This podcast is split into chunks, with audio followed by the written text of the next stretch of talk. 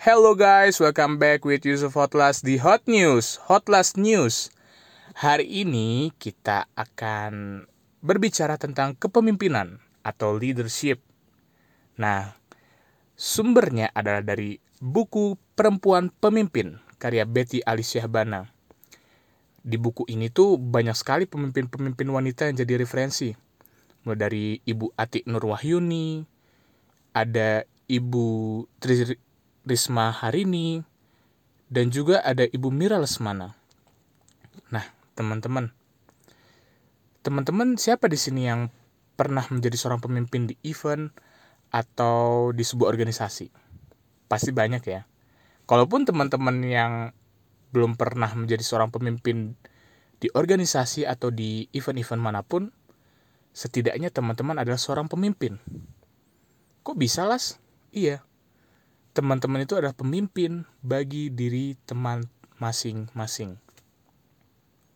Nah, sebagai pemimpin, banyak hal yang harus diperhatikan. Pertama, tentang perjalanan perjalanan ke puncak karir. Dalam perjalanan ke puncak karir, banyak hal yang harus dihadapi dan dilalui. Tidak ada yang mus-mus saja tuh. Semuanya pasti berliku-liku. Nah, untuk itu ada empat tips yang saya temukan dalam buku ini. Tips fondasi sukses dunia di dunia kerja. Tips yang pertama yaitu performance. Performance adalah bukti kemampuan. Kinerja dibangun sepanjang perjalanan karir. Semakin konsisten kerjaan kita, rekam jejak kita pun semakin kuat. Tips yang kedua adalah perseverance atau kemampuan kemampuan untuk tetap tegar menghadapi berbagai masalah. Perseverance adalah dimensi fondasi karir yang lain. Dan yang ketiga adalah praktis atau belajar dan terus berlatih. Di dalam perjalanan karir, berbagai pekerjaan dan berbagai tantangan akan dilalui. Dan kita harus banyak belajar dan terus berlatih. Nah, tips yang keempat atau patience atau kesabaran Keseba kesabaran adalah fondasi keempat yang juga sangat penting. Sebagai seorang pemimpin, kita harus bisa mengontrol emosi kita. Kemudian, hal apa lagi sih yang harus diperhatikan sebagai seorang pemimpin? Hal yang diperhatikan, yang harus diperhatikan yang kedua adalah kekuatan sebuah misi.